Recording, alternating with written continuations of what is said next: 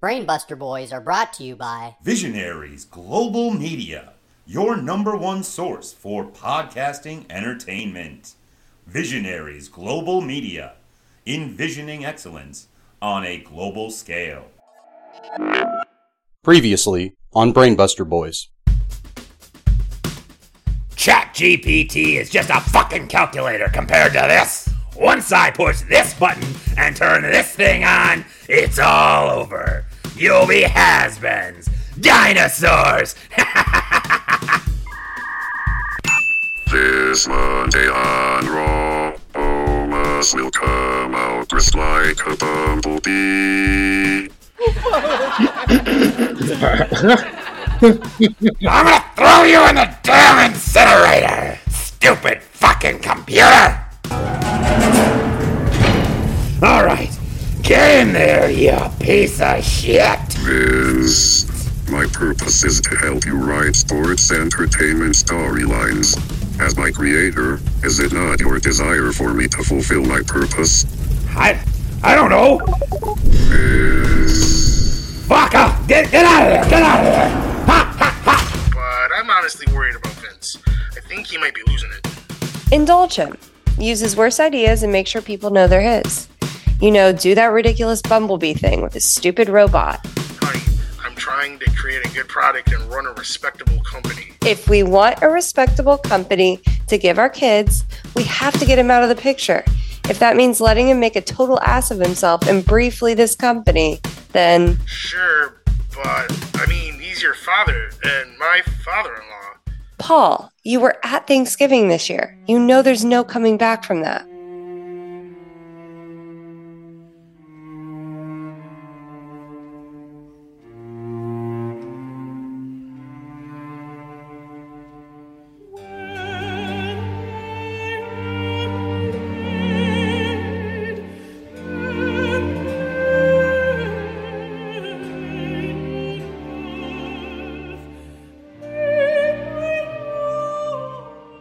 Backstage. WWE Monday Night Raw. Key Bank Center. Buffalo, New York. Sure, Trav. I can do a second choke slam near the ropes, so that you can do that. You know, counter things that makes things go, woo! Hey, Omos. What's up, Paul? Got a minute? Maybe I'll just go through my match here with Trevor. Sounds like you got a minute. Just come over here. We're doing a little last minute change of plans tonight. Okay. You're going to walk out there in this bumblebee costume tonight. That's very funny. Very, very funny, Paul. But for real though, Trevor and I thought we might... I'm not joking. This is what we're doing tonight. Well, why? Because this is what we're doing. Well, if I can be perfectly honest with you, Paul, no, this is out of nowhere and ridiculous. Listen, just put on the damn costume, go out there and work. Here, this is an updated list of what we're going to do in your and Ricochet's match. Sting Braun Strowman. Paul, this is WWE Monday Night Raw. This is the best wrestling show on TV. This is beneath me. God damn it. No, it fucking isn't. Hate to break it to you, Omos, but your character sucks. There's nothing to it other than you're big and intimidating. Ooh. If you're gonna be a top heel here, you've got to take some risks. So wear this damn bumblebee costume, get your ass out there, and make it happen, Jesus! Oh, okay then, Paul.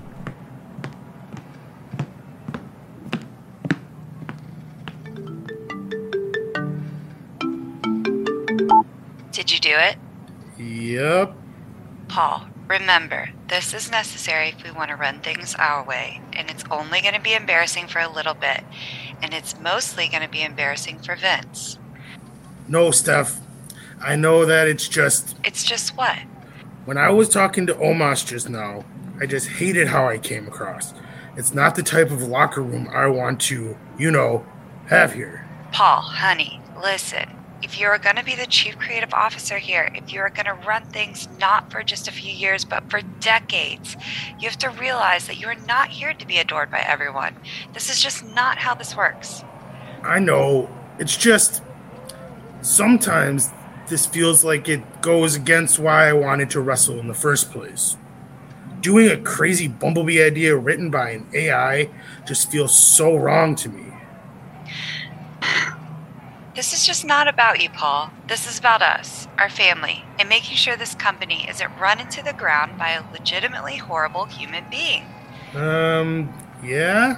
Make it happen. Gotta go.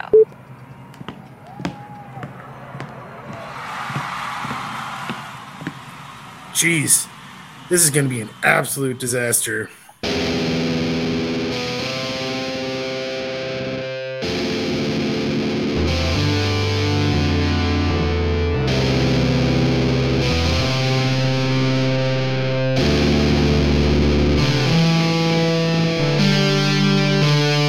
Ready? Let's do it.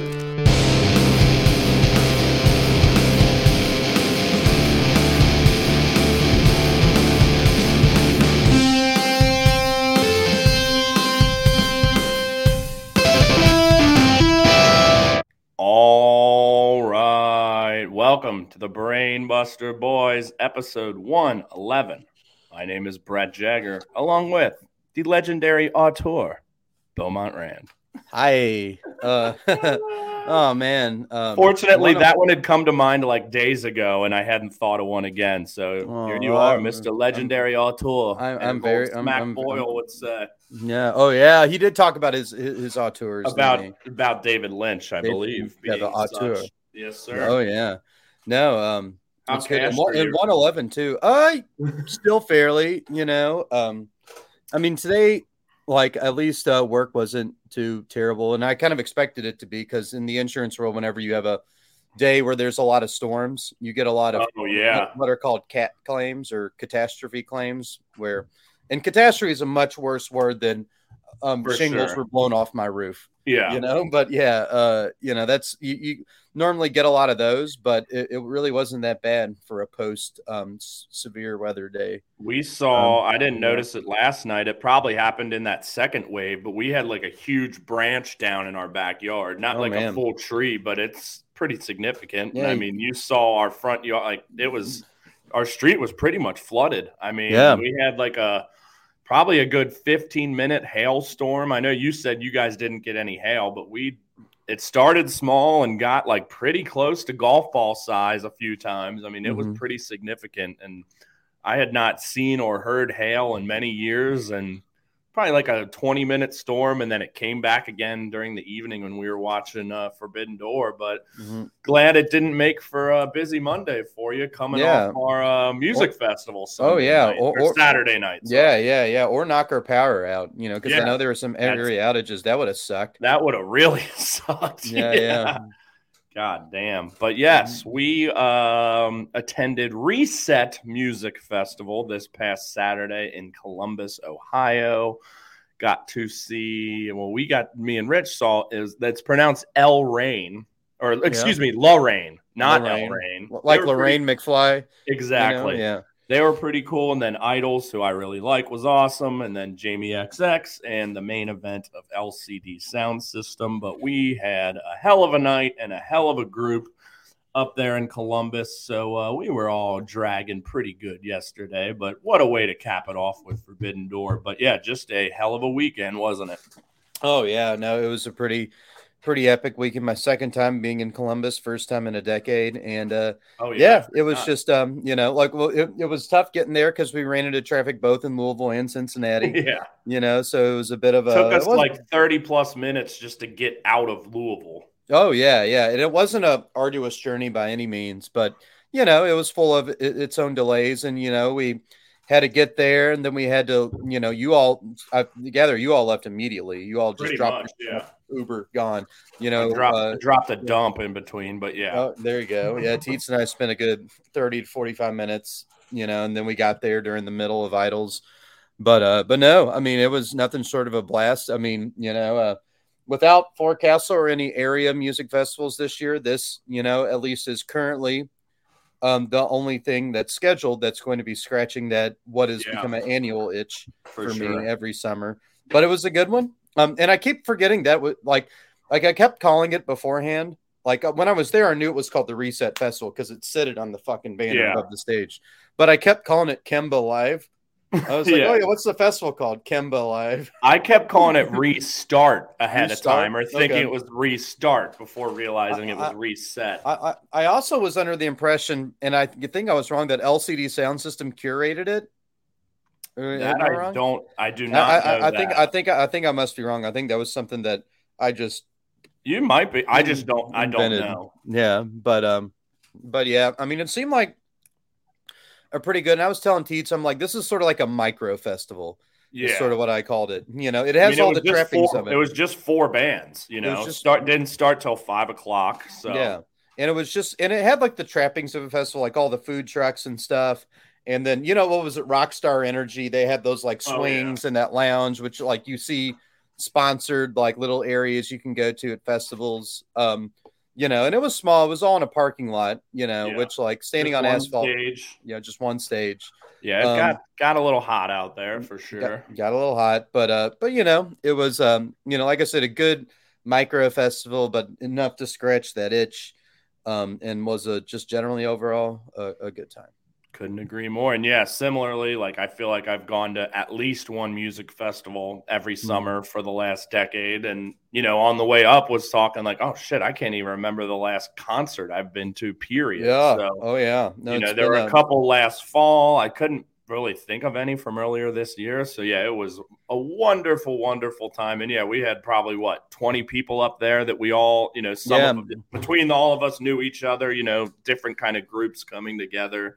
So it was just a lovely, lovely time. But, yeah, a bit of a slog driving the 3+ hours back. You know, not a ton of sleep, but but we made it and survived the storm here and watched a pretty damn good, but I don't think quite as good as Forbidden Door 1 show last night. Obviously, it had the best match between either show, that's for damn sure, with Omega Ospreay too. But we'll get into that after these messages from our friends at Manscaped. I'm pulling up right now. Oh, we're back to Smooth Sack Summer, huh? Yeah, let's go back to Smooth Sack Summer. Hell yeah. All right, well, do you got it pulled up? Yes, sir. All right. Well, if you haven't heard already, it's Smooth Sack Summer. Whether you're playing in the summer sun or when you're playing in the summer sun, make sure you're escaped from pubes to bum. That's right. This is the summer to keep your balls cool while still looking hot with Manscaped. The leaders in below-the-waist grooming are making sure we have a ball this summer by giving our pants partners everything they need to stay fresh. Dive headfirst into Smooth Sack Summer by going to manscaped.com for 20% off and free shipping with the code BBB. Tell them what's in store for Smooth Sack Summer. Smooth Smack Boiled Summer features the Manscaped Performance Package 4.0. It's got everything you need to prepare that summer bod. They have built the ultimate grooming bundle for your summer grooming.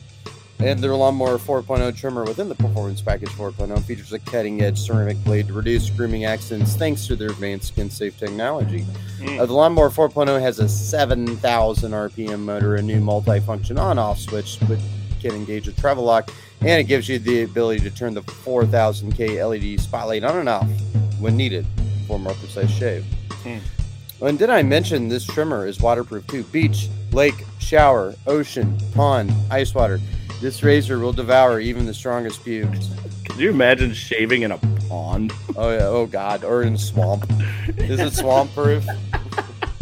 Shit. But it's not bog-proof, ladies and gentlemen. I'll say that. It's swamp-proof, but not in a bog. Stay out of the bogs, baby. Stay out of the bog. Keep your hog out of the bog. Keep your hog out of the bog. Yeah, now that you have your perfect haircut, use Manscaped's liquid formulations to keep that freshness even at the hottest summer barbecues. More importantly, use the Crop Preserver Ball Deodorant to stay cool in the heat with the soothing aloe vera formula. It's the best in the business for below-the-waist freshness, and this clear drying formula will keep looking good while smelling good. Manscaped even threw in 2 free gifts to their performance package for putting out the Manscaped Boxers in the Shed travel bag. Love the Shed. Wearing sandals with some nasty toenails during the summer months? Yes. Take a look at the Shears 2.0, a luxury nail grooming kit. This kit includes stainless steel nail cutters, tweezers, and grooming scissors. With the performance package, your balls will be ready to impress, but make sure you cover the rest with Shears 2.0. Yes, get 20% off and free shipping with the code BBB at manscaped.com. That's 20% off and free shipping with the code BBB at manscaped.com. It's Smooth Sack Summer, boys! Get on board or get left behind. Your balls will thank you. Yes, they will. Just stay out of the bog. Stay out of the bog. Keep that hog out of that bog. Okay, shall we open the forbidden door? Yes, let's go. Okay, Forbidden Door 2, live from the Scotiabank Arena in Toronto, Ontario, Canada. I did watch the pre-show. It was not as good as the pre-show last year, but it was still fun and solid for sure. Our girl Billie Starks made her AEW pay-per-view debut in a nice effort, losing effort against Athena in the Owen Hart Cup. But yeah, largely, and you only saw the last match, I think. So we don't really need to get into that, but it was a fun little pre-show.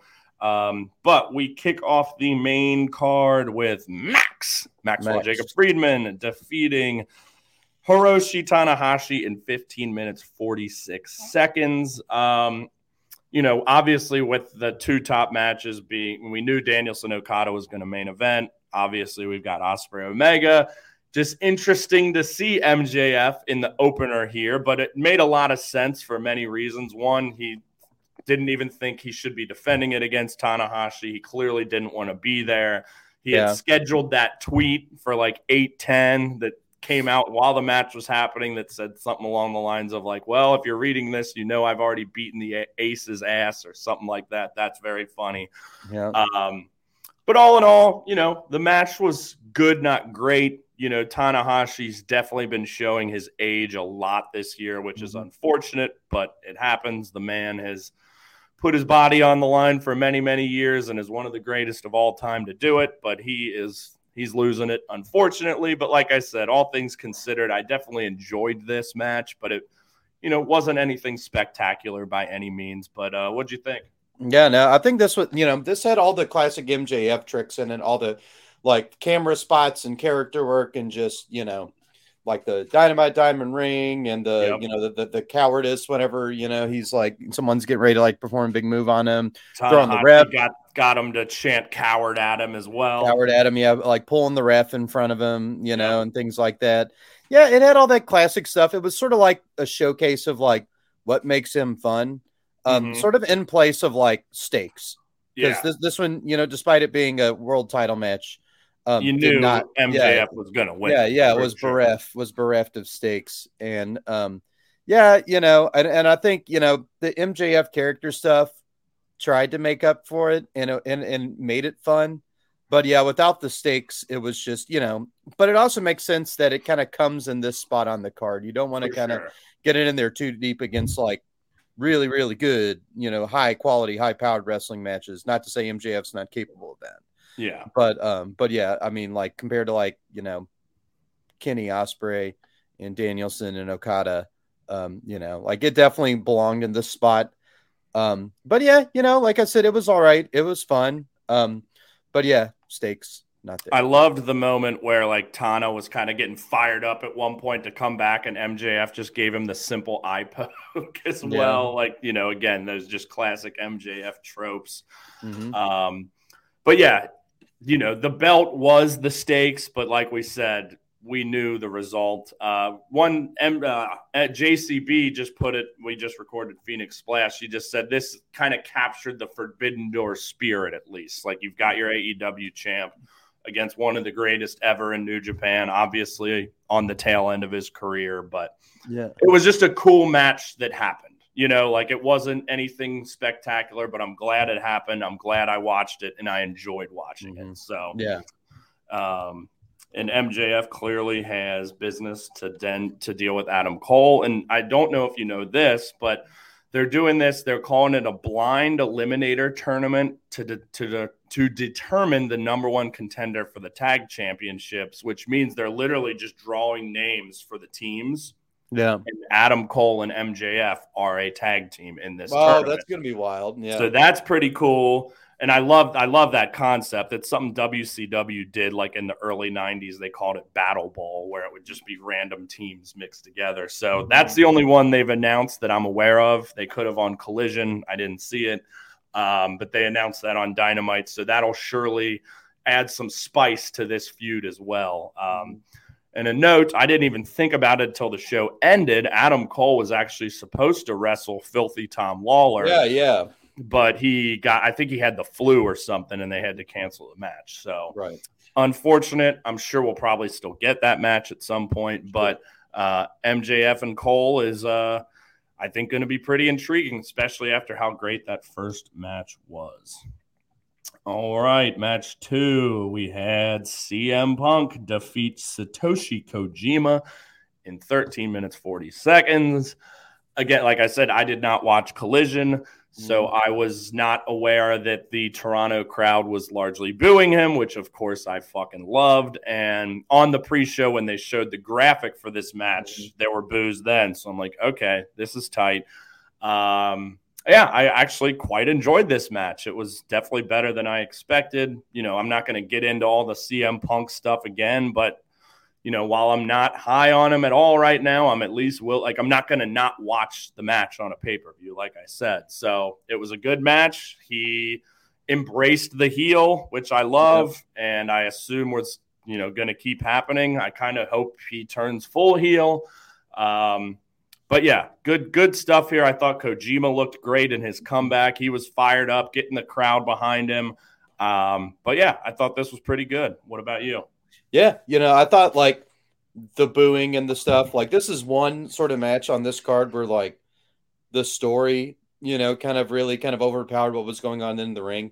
I mean, I know you have the rivalry between Ospreay and Kenny Omega from that, but that's all like they're both really good at wrestling. Like, the story for CM Punk is the one that kind of really, like, this is the one real, you know, story sort of driven experience, you know, with the booing of CM Punk and stuff. And that was a lot to sort of get me into it in the beginning. Yeah. But, yeah, you know, I thought it ultimately wound up being, you know, a pretty decent match just for the second match in the card. Mm-hmm. You know, like, I wasn't surprised with the result. You know, I didn't want him to win either. But yeah. I thought it was, you know, like I said, a pretty decent match where the story and the booing was really what kind of hooked me in and kept me interested, you know, and, you know, what was going on in ring also just kind of, you know, seemed to match that a little bit. Yeah, you know, I thought it was, like I said, pretty solid, good second match in the card.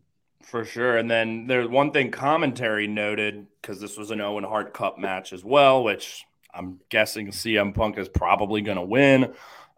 His next match will be very interesting because he gets the winner of Roderick Strong and Samoa Joe, which he and Joe had an epic rivalry in Ring of Honor back in like 2004 or 5-ish. Yeah. And then Strong, I'm sure I don't know if he and CM Punk had crossed paths in the past, but that would also be a great match. So I'm excited for whatever that is. But back to my point, obviously CM Punk is a big Bret Hart guy. But I did not realize that Kojima had trained in the Hart family dungeon that they mentioned on commentary for like 2 months, like back when his early career was getting started. So they both had some interesting Hart parallels that I was unfamiliar with the Kojima side of things. So again, just a cool little nugget there, but, yeah, we shall see what comes next from old Phil Brooks here, but this one gets a nice little check mark from me. Yeah, and I pulled up this bracket for the men's own arc. I'm just looking. I mean, I guess Ricky Starks is on the other end of the bracket there too. Could that be? Who, yeah. What are the? So it's Punk, obviously, and then the winner of Strong and Joe. What are the other two matchups on the other side? Dustin Rhodes and Powerhouse Hobbs, and Ricky Starks and Juice Robinson. Okay. So I would guess we'd probably get Starks and Hobbs there because obviously they've got their history. Yeah. I would say Punk over Ricky in the final, but I could see Hobbs winning that too, but I'm guessing Punk's going to win this whole thing. Yeah. So, looks like we're heading toward a Punk Starks or Punk Hobbs final, which both could be pretty good. So, sure. All right. Next match, International Championship four-way, which Orange Cassidy gets his 25th title defense, defeating Daniel Garcia, Katsuyori Shibata, and Zack Sabre Jr. This was fucking tight. Very fast-paced, very physical. I thought this was the best Shibata has looked since his comeback. He looked fast. He looked strong. The strikes were amazing. He was eating the strikes on the other end. He just looked like he had another gear this go-round. But like I said, all four guys came out looking great. And Orange getting the almost Healy pinfall, sneaking in there after Shibata hit Garcia with the PK and rolled him up for the win. But awesome stuff here. What'd you think? Yeah, I think this was the first match in the card that was really exciting. Yes. Just really exciting, and with this being a mostly like non-singles kind of thing, like this kind of just really sort of ratcheted up the energy that it sort of, remained at for the most part. But yeah, I mean, Orange, he's a fucking workhorse for just constantly defending that title. Yep. Zack Sabre Jr. Was, all of them were great. Garcia was kind of doing his dance, dumb and Healy, but I mean, that's what he was out there to be. Yeah. He was supposed to be dumb and Healy. But yeah, Orange again continues just hanging on to that title. Just defending the hell always out of it. Finds a way. Tony Khan fucking loves him. Mm-hmm. Clearly, I think in the John Report fucking recap, he said something like, well, it's nice to be Tony Khan's favorite wrestler. Oh, really? Wow. Yeah. I mean, who's he got a feud right now where he would like lose that title to? Because like the Swerve stuff, at least is come and gone from the time being. Well, they had the tease after the match where they all kind of grabbed the belt, and then they all, or minus Garcia, because he's the only one of these three who's not a champion. And then they all three had their own respective belts and kind of had like a stare down at the end. So it seems like something between these three, Sabre, Shibata, and Orange, is still cooking. But yeah, you're right. There's no real other like ready-made feud at the time. I thought, again, this would be a pretty good chance he would lose. I kind of thought Zach would win just because he has been getting so much more involved in American wrestling with both Ring of Honor and now AEW as well. Mm-hmm. But it's still Orange here. So certainly not mad about it. That's for sure. But I would guess we'll get maybe a triple threat with these three guys. Yeah. Zach and Samoa Joe still kind of have a little simmering feud cooking, which also very much excites me. So yeah, I don't know. But I would guess this is not the end between these three guys. No, hopefully not. Because I would like to see, without Garcia too, I think it'd be much more of like a serious, wrestling match. Cause Garcia was just in there for, and not to diminish, how good he is, because he actually is, pretty. Yeah, he did have some great fucking moves in here too. But yeah, he was definitely hamming up the dance and the sports entertainment aspect. Oh yeah, more. And that's what he's like in Jazz to do. Like he's in Jazz to kind of improve that more like character work, mic stuff. Which he certainly has for sure. Yeah, he certainly has, especially in kind of like a awkward, goofy, laugh at you, Healy kind of way, and he's he really nailed that. Yep. Yeah, I loved the moment with Shibata and Orange facing off, and then they both just took a seat and started slapping the hell out of one another. Like their relationship has been a very interesting one since last year's Forbidden Door. And then Zach and Shibata kind of getting their moment to mix it up. They've got plenty of history in New Japan. But yeah, just a lot to like in this match. And it only went 11 plus minutes. Like it felt longer. It did feel longer. Yeah. Looking at all these times, I mean, it's the third shortest match here on the card, not counting the pre-show. Yeah. So yeah, like definitely, yeah, like I said, yeah. Or I hadn't said it yet. I said it on the Phoenix Splash, but all four guys came out looking very strong from this match, and you can't ask for much more than that. But yeah, like I said, I fucking loved Shibata's performance here, and just what a fun match. Yeah. Okay, next we had the IWGP World Championship in which just five guys, Sonata defeats Jungle Boy Jack Perry in 10 minutes, 49 seconds. Let's talk about the match, which again was pretty short before the post-match, which definitely kind of stole the show here. Not stole, but stole this segment. The post-match kind of came off more important than the match, or more of a big deal than the match, which was kind of unfortunate. But for the 10:49, I thought it was good, not great. It had a very abrupt ending with the moonsault. I wish it would have gotten 5 more minutes. Like, I think they could have turned this into a 4+ star match if they did. Unfortunately, they didn't. But I thought the work was solid, you know, but just didn't really get enough time to have a great match. I mean, yes, you can have a good match in 10+ minutes, but they didn't, you know, but it was solid. I still enjoyed it, but I wished it would have been better. What about you? Yeah, you know, I think this kind of was something that was sort of lost in the shuffle as, you know, the show began to really escalate. You know, this was something that, you know, again, was just sort of a solid match. But I don't know. Jungle Boy really needs, as a character, just somewhere to go. And then the obvious end of this match is a good direction, or is something that's a little bit more interesting.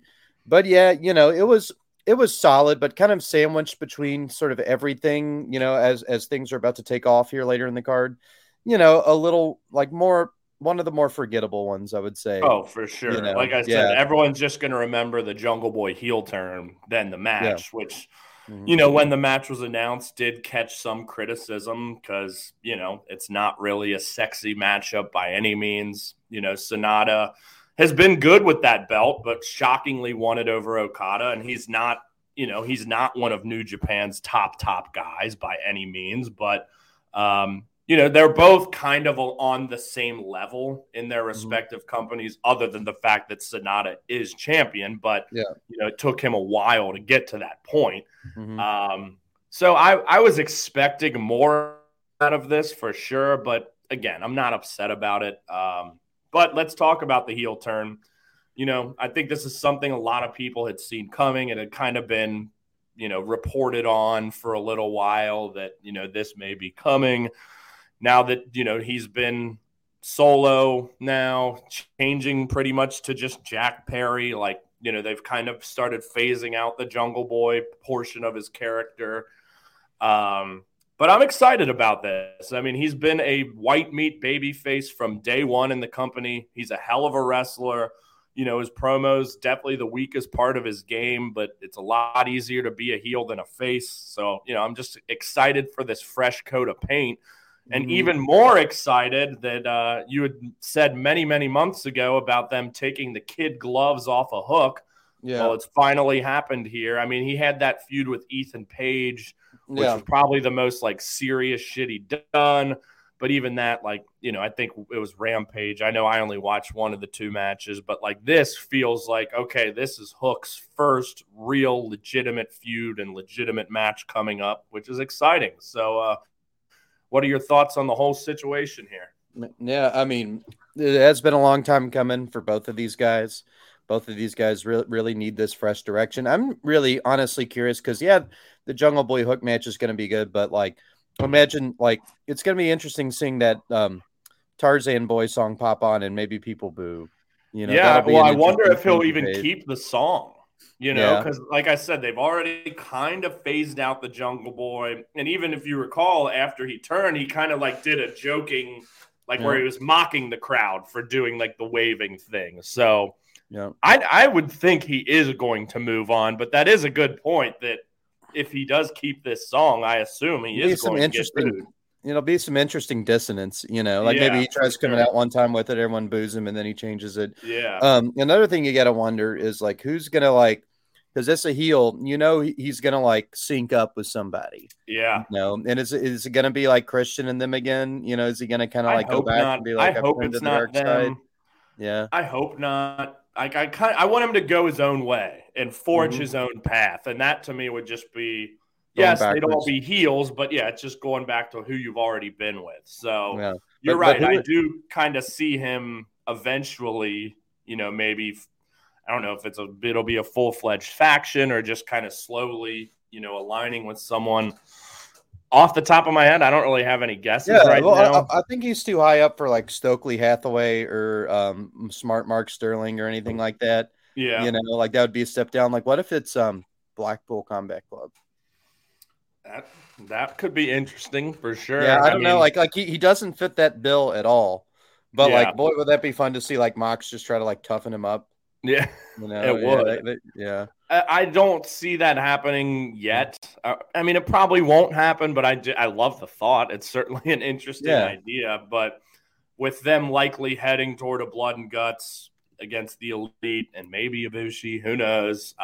You know, I think there's just that feud is still just cooking too much that I don't see that happening, but who knows? Maybe sometime down the line. But yeah, you're right. I do, whether it's a manager, another wrestler, like you'd like to think he'll probably be in cahoots with someone, you know, maybe not right away. Because everyone else is committed. Kind of you're right. Like Dan Callis is already committed, you know, he's committed to Takeshita. It's hard to really think of anyone. And I do think like him going to like Stokely Hathaway or people like that would be like, I think I got one. Step. Who? He's not in the company. Who? What about old Sinister Jim Mitchell? Oh, that'd be so sick.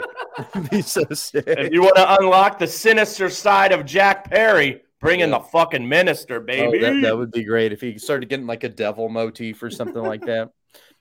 But yeah, because certainly I can see something to keep our eyes on here. Like, you know, what does this new Jungle Boy character look like? I said, I don't expect him to align with anyone right out of the gate here. And maybe not even for the Hook feud, or maybe as this feud progresses, that's when he kind of finds someone. But yeah, it's definitely going to be intriguing. And then Hook, too, on the other side, because remember, we had Taz, obviously, as a father, getting pissed off and talking shit about Jungle Boy.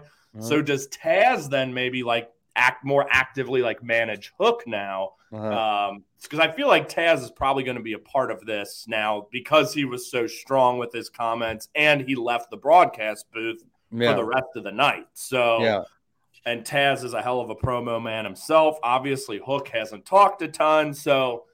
Just now thinking of it, if you have Hook and Taz, it would make sense for Jungle Boy to have someone with him. But we shall see. Okay. Next is the 10-man tag in which the Elite team of Hangman, then the Young Bucks, along with Eddie Kingston and Tomohiro Ishii, defeated the Blackpool Combat Club team of Claudio, Moxley, Wheeler Yuta, Kanosuke Takeshita, and Shota Umino in 21 minutes, 29 seconds. And god damn, this was your classic fast-paced, high-flying fucking spot fest. But it did have an interesting story thread running through with the whole Kingston and Moxley, you know, partnership, friendship, whatever you want to call it. But now on opposite sides, mutual respect. You know, they had their stare down before the match. They obviously were slapping the shit out of each other throughout the match. And then the big moment with kind of Kingston taking the bullet for Mox and getting the double super kicks from the Bucks. Obviously, the Takeshita Ishii interactions were something to behold. I mean, Takeshita fucking knocked his ass out. That was so awesome. And hopefully we can get a singles match between those two at some point, because that would be incredible. But yeah, I love this match. I mean, it was so many awesome guys, you know, adding the elements of Ishii and Kingston, and then Takeshita and Shota on the other side, which Shota was with Claudio and Mox recently in New Japan. So he's kind of like an honorary BCC because Mox was his mentor the whole time anyway. But yeah, this was just beautiful, glorious fuck fest here. Your thoughts?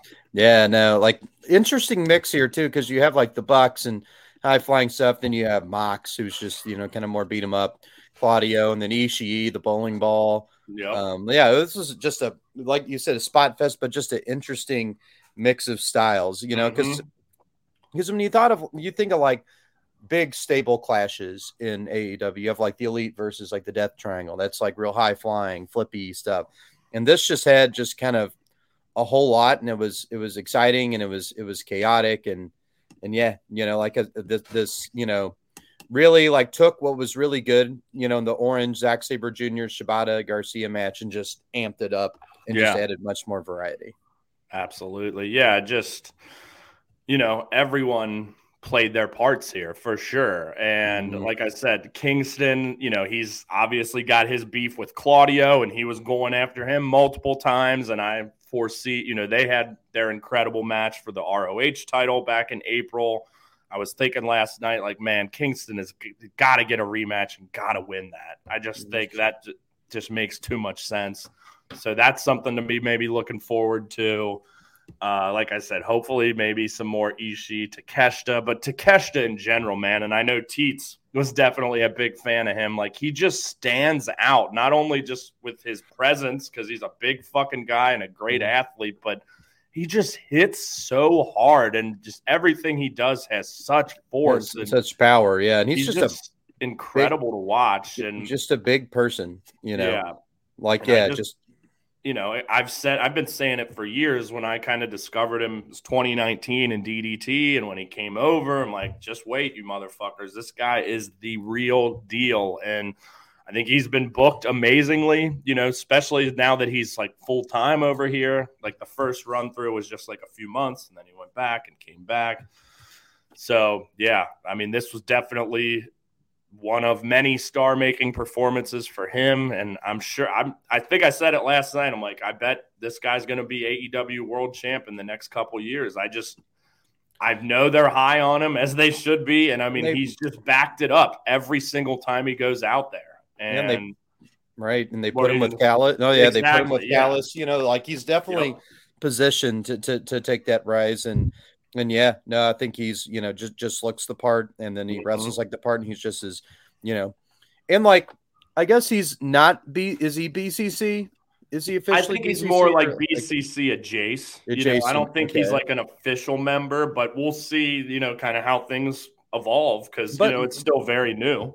But he kind of also like has that sort of like that style to it, you know, that hard hitting kind of BCC style. Oh, you absolutely. Know, yeah, you know, So and I don't said know, before as well, like he's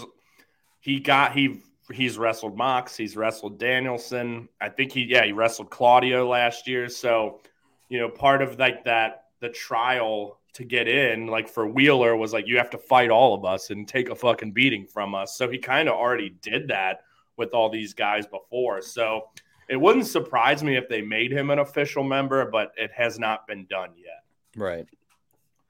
But I do think ultimately his future is as a top babyface, though. Yeah, oh sure. His in-ring style was it. He's so fucking good either way. But like the crowds can get behind this guy as they did every match, you know, when he was first coming around. So big things ahead for Takeshita. But yeah, this was awesome, and you know, this feud ain't over yet. I don't think so. I still think Ibushi potentially looms, you know, if we are looking at a Blood and Guts, which I think they at least announced the date sometime like mid-July.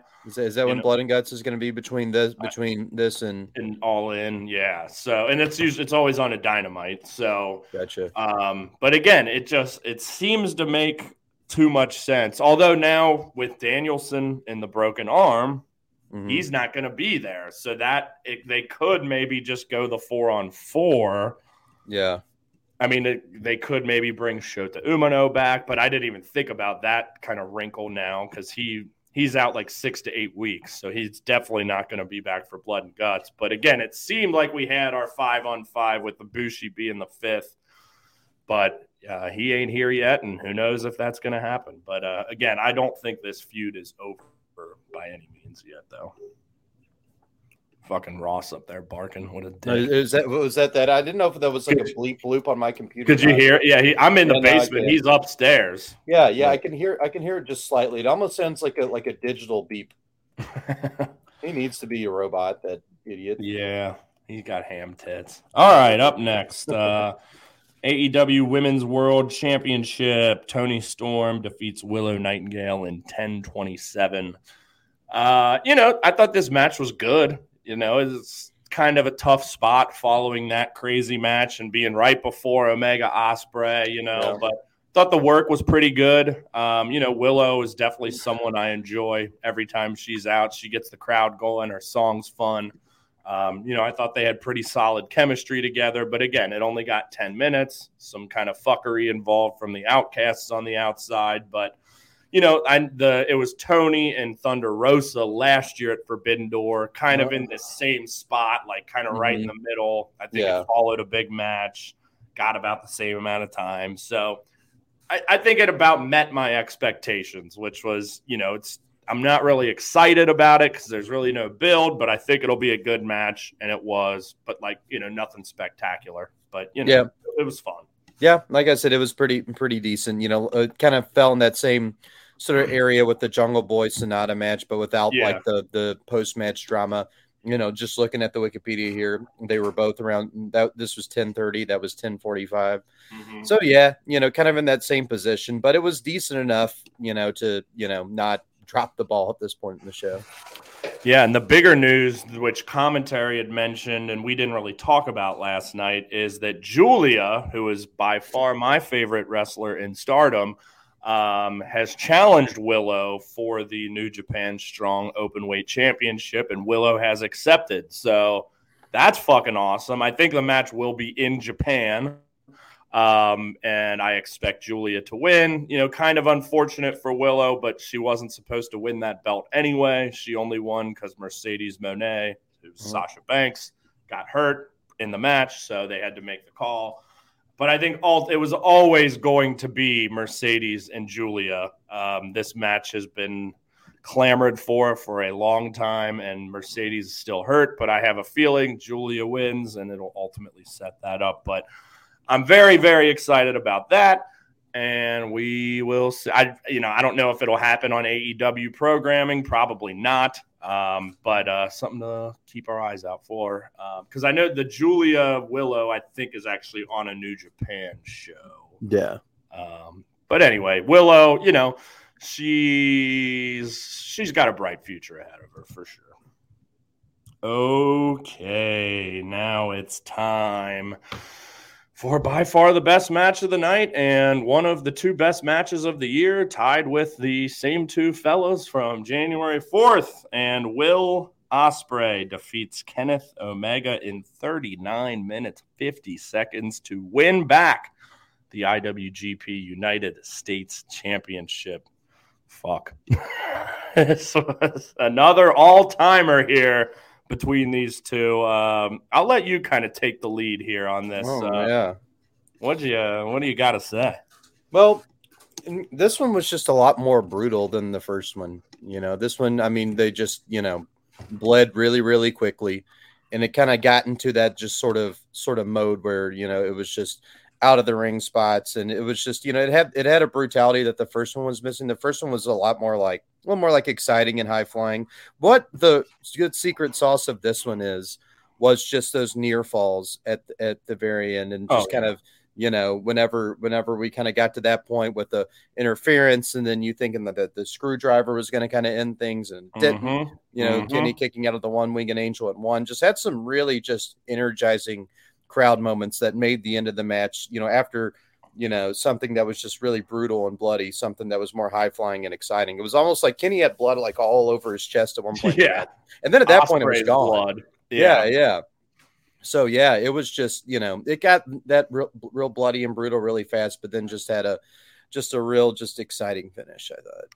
Absolutely. Well, the first one, it did have its brutality, but it was all just Ospreay on Omega. Like, right. Omega on Ospreay. My apologies. Yeah. This one, it went both ways, both guys bleeding. Mm-hmm. But I mentioned it, like, the first half of this match was like the complete inverse of the first match, with Ospreay dominating on top, him putting Kenny's face, not through a table, but hard as fuck onto that table. Like, that was a brutal hit. And then he shoved him into that, like, the cover of the announce table on the ground. But yeah, that's what got Kenny busted open. But then Will got busted open on the stairs. He was fucking gushing for a while there. Yeah, like you said, blood. Like, I've never seen someone's torso covered in so much blood of someone else. Oh, yeah. And then, like, What was the move Kenny did to him while they were standing on the stairs when they were turned on their side?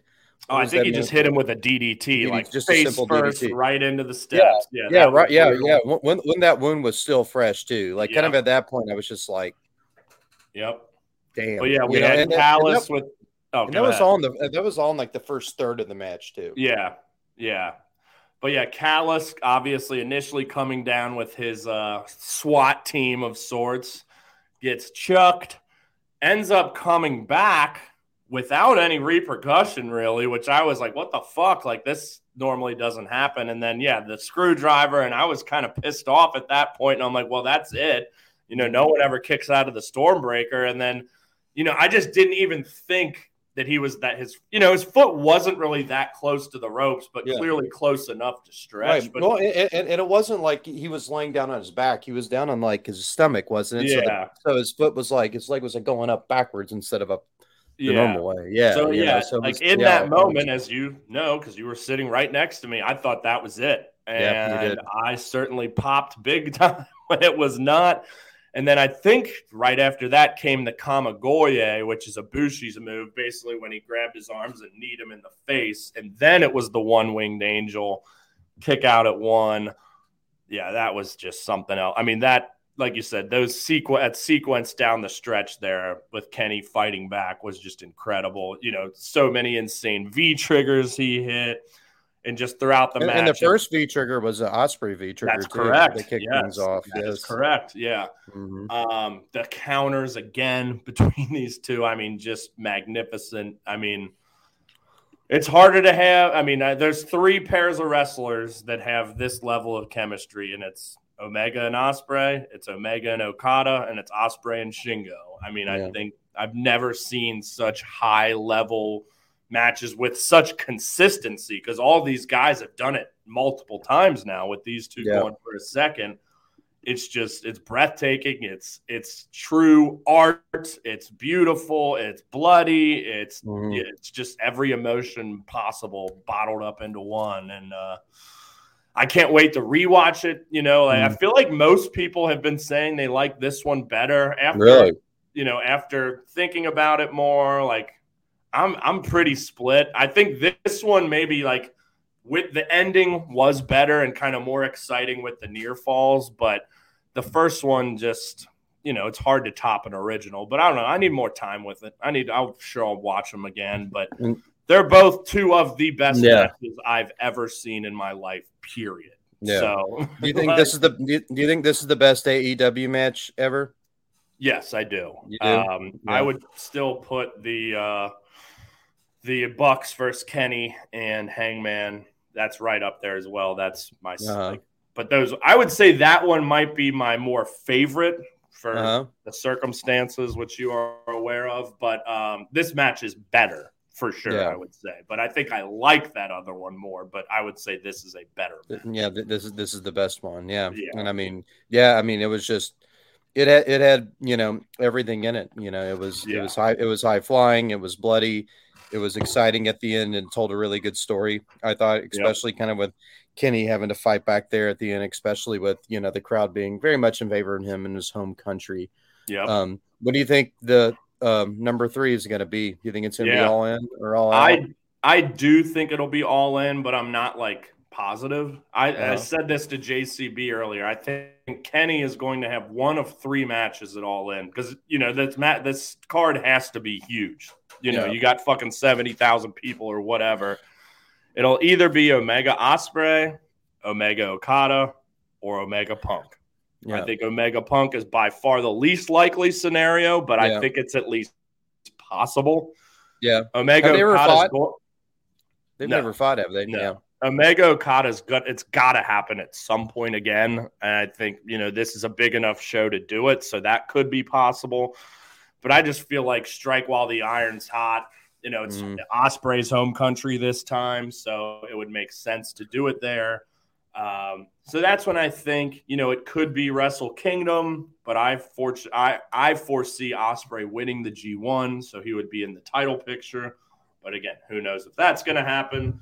So I think all in, but I would say it's going to happen sometime this year or Wrestle Kingdom, which is January 4th of next year at the latest. But yeah, and like can't wait. And get like, you know, Ospreay on like Dynamite and Collision and build the shit out of this, you know. Yeah. Like you said, strike while the iron's hot, you know. And I think, you know, you just had what could easily have been, you know, your the best match in the history of your company. So yeah, you know, like, and you're having your biggest show, you know, since the one that founded your company. Yep. So yeah, I mean, might as well throw everything but the kitchen sink. And yeah, from an AEW perspective, which this is a full AEW show and not a joint show, like this is a bigger deal than Omega Okada would be, because yes, while that's still a massive match, all of that has happened in New Japan. So while the first chapter of this happened in New Japan, now, I mean, this Forbidden Door is an AEW show, but it is a joint show. But now they've got their AEW history. Ospreay was on a lot more building, you know, to the first match. So yeah, I would like to see him more on Dynamite as well to kind of give it a fuller build if they do it at all in. But yeah, it's going to be pretty tight. But yeah, definitely the two matches of the year, and it's not even close. Like I said, probably two of the best 15 matches ever, in my opinion. So kudos to these guys. Yes. And I did see that Ospreay, like on Twitter after, actually was like giving Omega a ton of props, like legitimately. Yeah. Because in the lead up to the first match, it was all shit talk. You know, obviously they knew what they were doing. But this was like the first time I think that he's shown like true respect and love to Kenny, which obviously we know they had it. Like, they're just fucking telling a story here. So that was cool as well. And yeah, I can't fucking wait for the third. Yeah, I concur. Okay. Well, do you have a preference between this one and the first one? Oh, Ospreay and Omega? Yeah.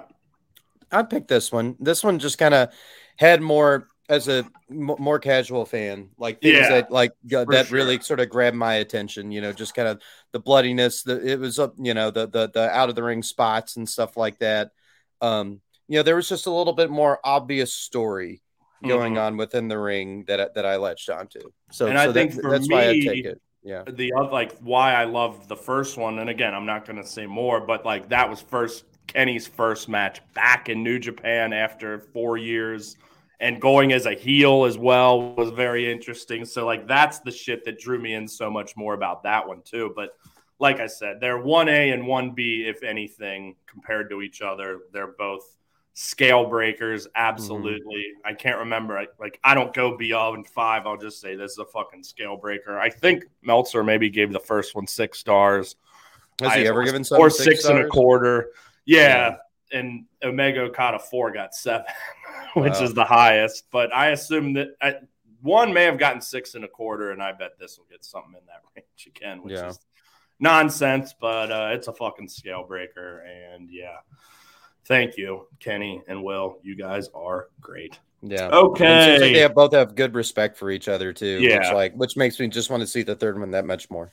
For sure. Mm-hmm. And this match was in a tough spot here, but. The team of Darby Allin, Sting, and Tetsuya Naito defeated Minoru Suzuki and Chris Jericho and Sammy Guevara in 15 minutes, 9 seconds. Fun match, you know, nothing wasn't great by any means. Like I said, this was definitely probably a cigarette break for a lot of people after that last one. Yeah. Piss break, you know, whatever. Like, I need a breath. But the fucking Sammy 630 threw the table onto Sting was amazing. I think Sting actually got a little hurt from that. Yeah, Sting seemed kind of cashed at a certain point. Sting was pretty cashed, and that's what JCB and I were saying. It's I feel like he's got to retire this year. Yeah. He definitely looked just a step behind, and for him being involved in the match so much, I think that was a weak point of it. I agree. You know, I think there was a little bit too much. Give us more Naito. And I feel like Darby. Darby didn't really do too much, I feel. No, he didn't. Yeah, especially compared to Sammy, his equal in this match, or his peer, for lack of a better term. I actually think that's a good term. So there's no lack. But I think the big thing that hampered this, or that just kind of brought it down again, was just sort of centering Sting so much and having him being involved throughout it in the big spots and in the finish. And it's, It was definitely built around the he and Jericho face-off, which, you know. And don't put him in a singles match, you know, or anything like that. Like that would be asinine. Yeah, I think in the press conference, they announced that Sting and Darby will be fighting Jericho and Sammy on Dynamite. It wouldn't shock me if they maybe did a Sting versus Jericho just because it's never happened with some sort of stipulation. Like Sting has to retire or something. Maybe. I don't know. I wouldn't be that upset about it, but like, let's get this guy out of here sooner than later. And I said this on PSP earlier too, and we've talked about it on this show a lot. Like when Sting got signed, you know, we weren't super excited. We weren't sure if we wanted to see him wrestle. Is he just going to do cinematic matches? But he has shattered any and all expectations since coming in the door and put on some pretty damn good matches for a 62-year or a 63-year, or I think he's probably 64 now. He's not yet a senior citizen, so whenever he gets that Medicaid, run, Sting, run. You know. Point is, he has been amazing in AEW beyond, I would think, anyone's expectations. However, it's time to hang him up, bud. Let's give you a little retirement tour, you know. But I think we're ready to move on. But, also, like I said, kudos to him, though, because he's done a hell of a fucking job these past few years. And also from the Darby standpoint, they've been together since winter is coming. So that's December 2020. I was taking my insurance licensing exam at that point. Yeah, that's wild. You know, so it's like, damn, it's about – it's getting to be close to time. You know, like Jungle Boy, time for him to go his own way as well, you know. Yeah, I think a break would be good for Darby's character as well. Yeah, I feel like not too much else to say about the match. It was definitely in like a popcorn position, if you will. Yeah. But yeah, fun stuff. All things considered. So, main event: Bryan Danielson taps out Kazuchika Okada in 27 minutes. 47 seconds. Also breaks his arm. I don't know how that happened. I didn't catch that in the match, but obviously at a point, the commentary was talking about it. And like when he was putting on those submissions at the end, I mean, he was doing it with one arm. So you could tell something was up. Yeah, his arm was like, you know, like at the point where it was hard to use it. Yeah, clearly. Yeah. I watched Being the Elite today, which had some footage for, it was like a pre-show, like the Bucks and Okada in the back kind of fucking around, and Nick Jackson said something about like, well, you're going to be going close to an hour tonight. I don't know if he was just kind of fucking around or if maybe this match did get cut short, you know. I don't know. I think it probably did to some degree, because again, we saw Danielson's arm there, and it seemed like obviously they were building this like a pretty epic style, you know, kind of taking their time to get there. I think they had more left in the tank for sure. However, all things considered, I still thought this was a really good match. I'm going 4.5 stars on it. So like, yeah, don't get me wrong. I was expecting 5 stars. Just between these two guys, knowing how good they are. This was still a very, very, very good match. Don't get me wrong. But yes, it did fall a little short of expectations. And maybe that is solely because of the injury. And maybe they would have gotten there had that not happened. But I don't even want to say disappointed, because I'm not really disappointed. I still really, really enjoyed it. And it's tough to follow fucking Ospreay versus Omega. That's for sure. But yeah, I guess I was just expecting a little more out of this match. However, they still had great chemistry, worked well together, some great moments in this match. But yeah, what'd you think? Yeah, I mean, I thought this was, you know, definitely like compare it like it for it being sort of a double headliner with that, you know, definitely, you know, step down at least for me in terms of excitement. This is, you know, your classic grippy, rolly sort of submission thing. But yeah, you know, I thought the ending was a little abrupt. I was surprised they had Okada tap out, you know. Yeah, it hadn't happened since 2015. Wow. So yeah, they probably weren't originally going that direction. It was tapped out the Nakamura in the block final of a G1 2015. Wow. But I think like within the scope of the match, I think it made sense though, because obviously it was always going to be Danielson's technique against the power and speed and just strength of Okada, and like he got beat, you know? And I mean, just how that happened, he had both of his arms were behind his back getting fucking stretched out. Like, he had no other choice. But yes, from like a booking standpoint, yeah, again, it leaves it open for another match, which I think will probably happen, especially given Danielson's injury. But yeah, definitely very, very surprising for sure. Like, on our group text, like me, Azar, and JCB were all just like, wow, what the fuck? I'm stunned type of deal. So for that sense, I loved it too, because I didn't expect it at all. Mm-hmm. It wasn't even flat to me. It was just like, whoa, holy shit. Yeah. I did not see that coming. But then again, as I thought about it, I'm like, well, kind of makes sense. Because he was just wearing him down throughout the whole thing. Yeah. So again, the Danielson injury, very unfortunate, but the match was still pretty damn good. And I don't know how soon the rematch would happen, especially now with Danielson's injury. Yeah, because a broken arm usually takes like 6 weeks. 6 to 8 weeks, which would put it like right at All In. Not saying they would do that at All In, but before all this, I kind of thought they would be doing Danielson, Zack Sabre Jr. at All In, because if you recall, that was supposed to be the match at Forbidden Door last year when Danielson got hurt and Claudio took his spot against Zack. And again, in England, Zack's home country, I kind of had that pegged. But if Daniel, I don't think he'll be back for that. Yeah. I mean, they say there's a chance, but anyway, Danielson Okada could maybe be a Wrestle Kingdom match next year, but I would guess that the second one in this installment probably won't happen this year, would be my guess.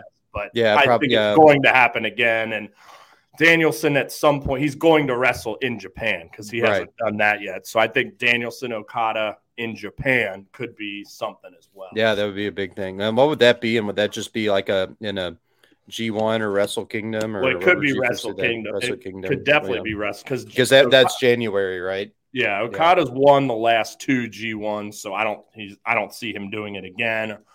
So he likely won't be in the title picture come Wrestle Kingdom, which is rare for him. So I could definitely see that happen. Yeah, no, that makes sense. But yeah, overall, really good show, I thought. Obviously carried by. Let's call it the top three matches: Omega, Ospreay, Okada, Danielson, and the 10-man. I personally, and granted, I am a little biased, I personally thought Forbidden Door 1 was a little better and more of a complete show and had less misses, if you will. Yeah, this was kind of alternated a lot. This kind of had matches that were kind of meh, and then they had ones that are good. For sure, it kind of went back and forth, and it didn't have that kind of consecutive kind of thing. It did build up, but yeah, it always just kind of had lulls. Let's throw the two women's matches out from each show, but MJF, Tanahashi, Sonata, Jungle Boy, and then that 6-man with Naito and Jericho. I think those three matches are worse than anything on Forbidden Door 1. Yeah. So like, I think from a match quality standpoint overall, one was better. Granted, like I said, this definitely had the best match of both shows. For me personally, the Shibata Orange Cassidy moment at number 1 was a huge moment for me. And of course, just being a part of that crowd, was much different than sitting on the couch for sure. Yeah, exactly. Yeah. And given that number 1 was the first, and despite, all the injuries and uncertainty leading in, like everyone on that card clearly had a chip on their shoulder and something to prove. Not that they didn't last night, but it just had more of an urgency, I think, last year. Right. And I made this point to JCB, like last year, they opened the pre-show with QT, and he got booed. Aaron Solo against Bishamon. And booed the fuck out of him. And like, I truly feel that like set the tone for the night. And the crowd was just fucking dialed in from moment one. And like, I watched the whole pre-show last night, and it was good, but the crowd just wasn't as into it, and it's a pre-show. I don't expect them to be, but it just got everyone in the United Center last year just focused and ready. And it was a fucking hot crowd last night for sure. But, and again, I will admit my bias, I was there, but it just felt like a more consistently hot crowd last year. Yeah. But again, both shows are excellent. But I had Forbidden Door last year as my show of the year, And I would say this year's installment is at best right now, like the fourth or fifth best show of this year, in my opinion. So what about you? Do you I was talking to Diesel beforehand whenever we were recording. But it was, I think this is definitely better than Double or Nothing. Probably better than Revolution. I'd say pretty close, but probably better than Revolution. Yeah, and then I think, I'm trying to think of any sort of WWE thing we've seen. I mean, night one of WrestleMania was really good. My top two are, it's New Japan, Sakura Genesis, and Stardom, All-Star Dream Queendom. WrestleMania night one up there, Wrestle Kingdom up there, Ring of Honor, Supercard of Honor up there, and then this would be somewhere in that mix as well. But Sakura Genesis, All-Star Grand Queendom are the top two. And then between those, like, four shows I mentioned are kind of in that mix. So, still a hell of a show for sure. Like you said, kind of just more lulls and, like, kind of, all right, this match was great. This one was just okay. All right, another great one. This one was okay. Whereas last year it was just boom, boom, boom, boom, boom, boom, boom, boom, like, other than the women's match, which, again, was fine. But I think I had, like, other than the women's match, I think I had everything at 4 stars or more, other than maybe one match last year. So, great shit for sure. Yeah. Anything else before we get out of here? We got this done pretty swiftly. No, not in particular. I mean, it was like I said, it definitely had This show definitely had high points, but it kind of, alternated. It kind of, had sort of just lulls in between, but the high points I think were soaring. Hell yeah! All right, well, we will be, I'm sure, reviewing Money in the Bank next time. Not exactly sure when that'll be. Probably sometime like mid next week, because I'll probably have it watched by Monday, and maybe we can record Monday night since I'm off. So we shall see. But, that'll be coming at you next. Obviously, this is the third installment of Vince and the Machine, and the fourth will be coming probably 2 weeks from now, I would guess. I would say so, So, all right. Well, this has been fun. What a weekend. Back to work for me tomorrow. And we'll – we'll see you when we see you. I guess we won't see you, but you'll hear us when you hear us. Yeah, and when you hit play.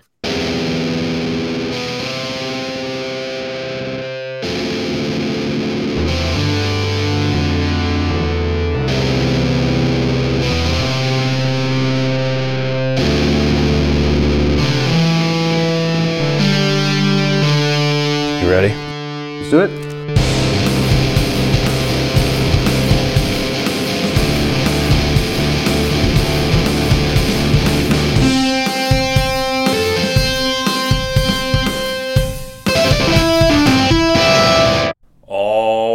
Welcome to the Brain Buster Boys. This is a special episode. My name is Brett Jagger, along with my good friend Beaumont Rand. Howdy. Woo. Yeah, this is out of the norm here, out of our wheelhouse, but I think after last night's Monday Night Raw, it's pretty warranted. Wouldn't you say so, Beau? Yeah, I mean, it does have the internet abuzz. Yes, it does. Let's just get right into it, because we know you all saw it. Last night's Raw had set the WWE Universe and the wrestling world abuzz, as Beau just said. What are your thoughts on what transpired during that third hour on Raw last night? Yeah, well, I'd have to say that, it was anything less than bumbling. Yeah. It must be, because literally no one was expecting Omos to squash Ricochet, let alone dress like a bumblebee. We'll get that out there.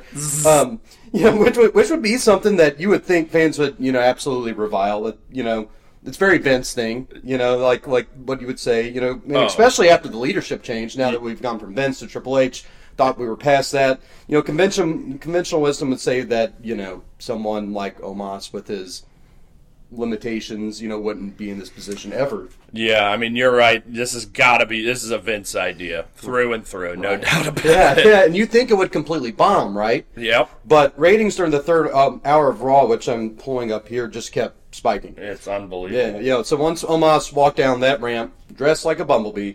Word on social media spread like a swarm. You know, it was a hive mind, buddy. Oh, yes, yes. Yeah, people were just blown away at what they were seeing. They were stung by the crazy booking. Even now, no one knows what to make of it. Yeah, man, it's one of those moments where wrestling just transcends sport and becomes the spectacle. Yes. You know, the old Jim Cornettes of the world obviously hate this, but I think you have to take into account what this is trying to be. I mean, you know, the match was fine. It was about 2.5 stars, but I don't know if that's really the right metric to assess what we saw last night. Do we think this is a one-time thing? I mean, I guess not after the ratings, but do you think people are going to continue to be interested in this? Yeah, I mean, if, like, these numbers and just the sheer reaction on the internet have anything to say about it, yeah. Turn that off. God damn it. What are we going to do now, Paul? Well, we put ourselves in this position. I guess we got to find our way out. Next week, we can wave it away as some sort of Bray Wyatt hocus pocus. Or maybe we can just go back to, you know, writing plain old bad wrestling storylines. Some finger poke doom stuff, or maybe another Punjabi prison. At least it'll be actual wrestling and not... Oh, sure, Paul. Then we'll just all look like idiots. I'm sorry. I'm just really, really stressed out now. I'm dealing with this, the lawyers, that phone call from the teacher who took Claire's phone in class. Her phone cover is probably worth more than what he makes in a year. Honey, don't worry about it. You're taking on a whole lot, and that teacher seemed like a big dick anyways. I know, but if we back off, then that means Vince wins. And if we're going to do this right, the lawyer said we have to prove his incompetence and lack of fitness to run the company beyond a shadow of a doubt. The fact that this bumblebee thing has succeeded at all goes against that. Well, not necessarily. What do you mean?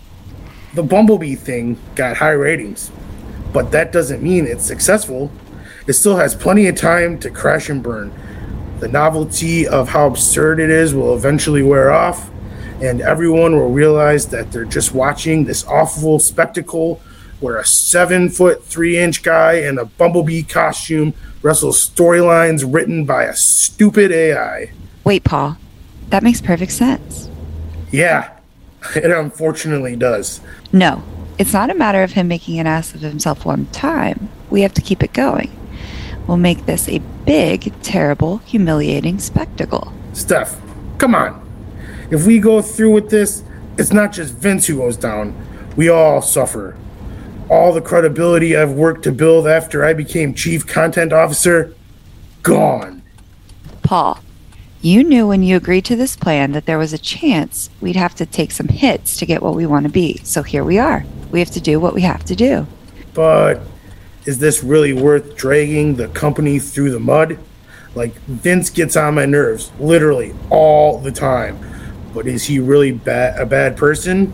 Or just like a lost soul? Thanksgiving, Paul. Yeah. We move forward with the bumblebee, and we're going to get the creative team to agree to it tonight and keep it hush-hush. We all need to be on the same page ASAP before the story blows up. Oh, and also leave Shane out of it. He'll just be an obstruction. Well, that just leaves Nick Khan. That's fine. We'll have a majority anyway. Oh, and we're bringing back the stupid robot. Why? We can just write our own Omos Bumblebee story. If we're going to make him seem incompetent, what better way than that?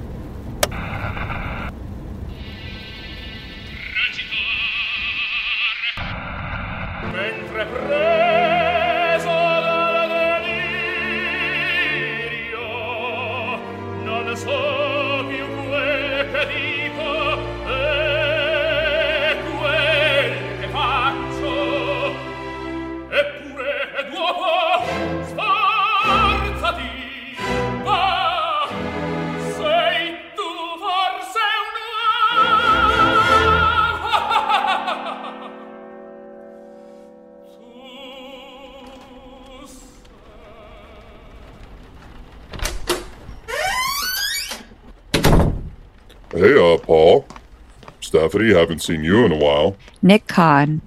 Hey, man. Where's Shane? Vince? They're We didn't invite them, Nick, for obvious reasons. Reasons I think you know. Yeah, but can you tell me where they are, please? I think I know where you're going with this whole secret clandestine meeting thing, but I think a few specifics would help. We're gonna continue with the Bumblebee storyline. What? You're kidding. Nope. Nope. It's why we called you here. Why? I listened to the Brain Buster Boys and all, but there's no way we can keep going with this. I mean, come on. This is a respectable company. And this is how it's going to stay a respectable company. I'm not following. Nick, please, just trust me and agree to this.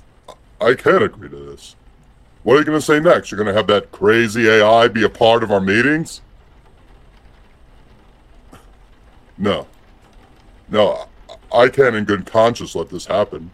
Paul, I've worked with you through the pandemic to make sure this company not only survived, but thrived. And we wrote those stories. The fact that we wrote them matters. You and I both know it. And now we're just going to plagiarize from this stupid robot just to get ratings? I thought we had integrity, man. I thought we had vision. Yeah, Nick, but when it comes to, you know, our vision, you have to open your eyes up to new things. How did we get, you know, from the Attitude Era to ruthless aggression to now? We worked together, and we wrote good, quality stories. No. I won't go along with this. I'm sorry, Paul. I just... Then you're fired, Nick. What? You can't do that, Stephanie. We're co-CEOs. But I hold a majority share in WWE. You and I both know it. I'll bring in the lawyers if I have to. This is horse shit. You're going to run this company into the ground, and I know you're doing it because you have daddy issues. Get out. Don't make me call security. Okay, then. Dig your own fucking grave. I just hope you'll know what it'll say on the headstone. Nick, man, stop. That was not necessary, Stephanie. I know. Then why did you do it? We could have tried harder. We could have been more convincing, getting him in on it. I wish I had an answer for you, Paul. I just did it.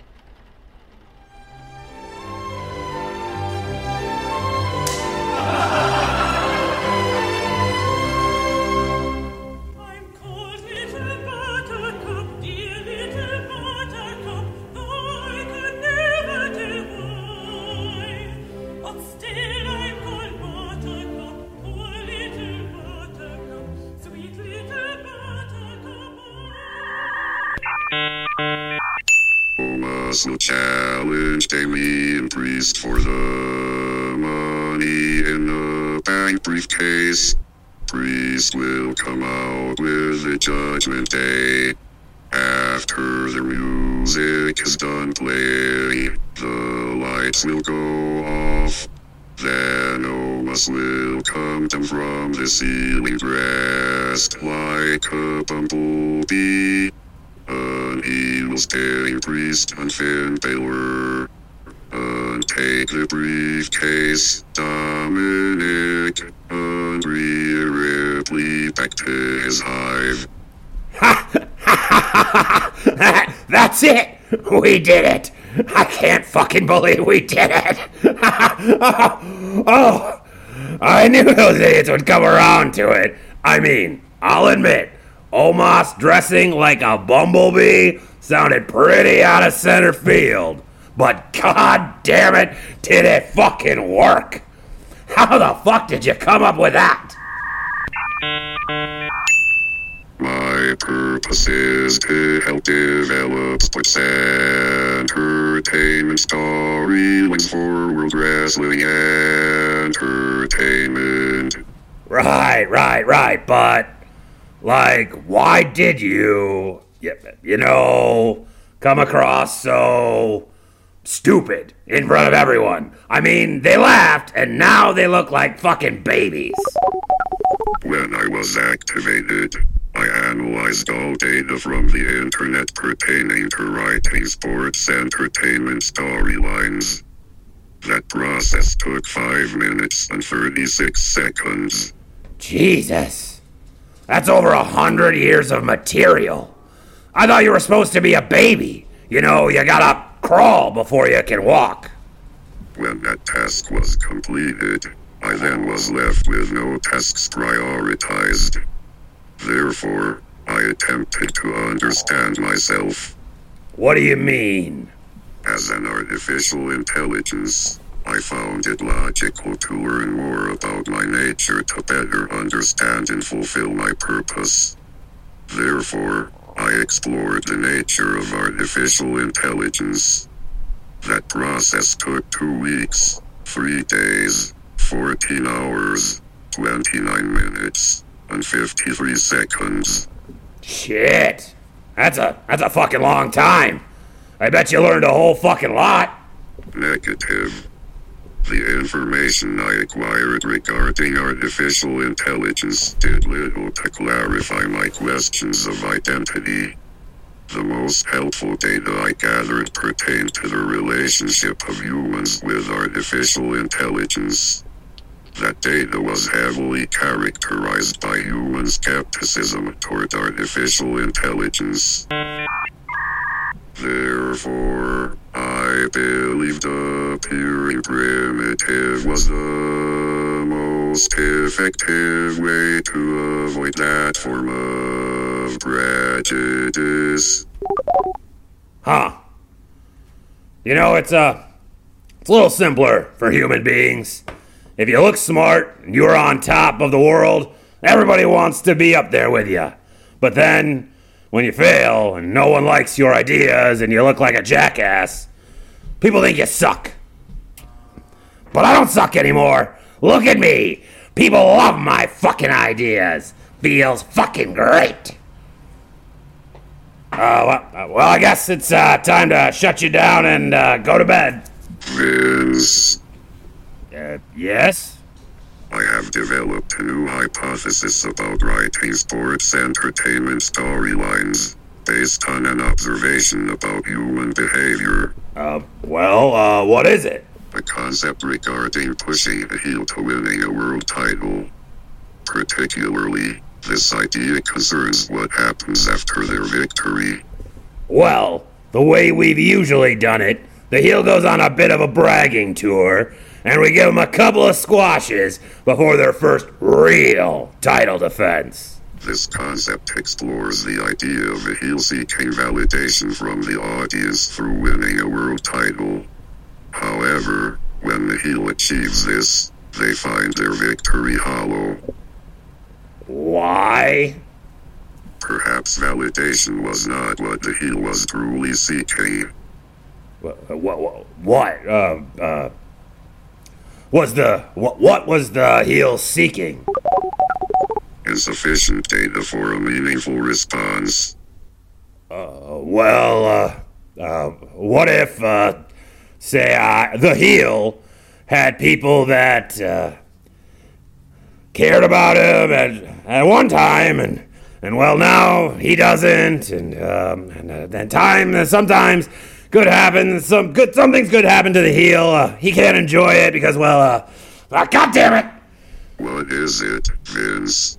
No matter how great I am, my relationships are always just a big fucking mess. I groom Paul for the position he's in, and now he can't stand to be around me. Linda and I have zero connection anymore. Stephanie won't even talk to me. I haven't seen her or the kids since. Oh, God. Thanksgiving. Oh. And then there's fucking Shane. He's the one who's like that poor heel you were talking about. Just looking for someone to tell him he's not a complete moron. Or just to care about him enough to come to his house for dinner. Vince, I have a hypothesis. Would you like to hear it? Yeah. Sure. This idea is derived from the concept that for artificial intelligence to be less feared by humans, they must appear primitive. Okay, yeah, but what about it? What if that concept was applied to human relationships? The concept of acting in a manner opposite of what is expected. What if the heel, to find what they are looking for, started to behave like a face? Perhaps it will begin to correct what is currently dysfunctional. I don't know. Wouldn't it just be kind of a big change all of a sudden? Like if the heel decided to, cook dinner for some people, even though he was never taught how to cook and now never has the time. Though my familiarity with human nature is limited, it is probable that it would appear abrupt. However, as was communicated to me approximately 2 minutes ago, you have to crawl before you can walk. Huh. I can't argue with that. I gotta say, I'm sorry I called you a piece of junk. You're alright, sports entertainment chatbot. Ugh. I hate fucking long names. We need to shorten this down. Give it some punch. I will accept and go by whatever name my creator designates. Alright, well... Oh! When I was a kid, I had this cat. I found it in a trash can outside the old NWA building. He looked a little beat up, like he just had a fucking 5-star match. So I picked it up and I took him home. Mom let me keep it, but one day we were playing in the living room and he scratched my dad.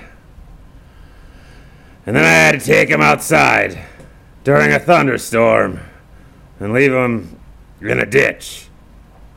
I didn't have any more pets after that. So because I found him in a trash can, I called him Oscar.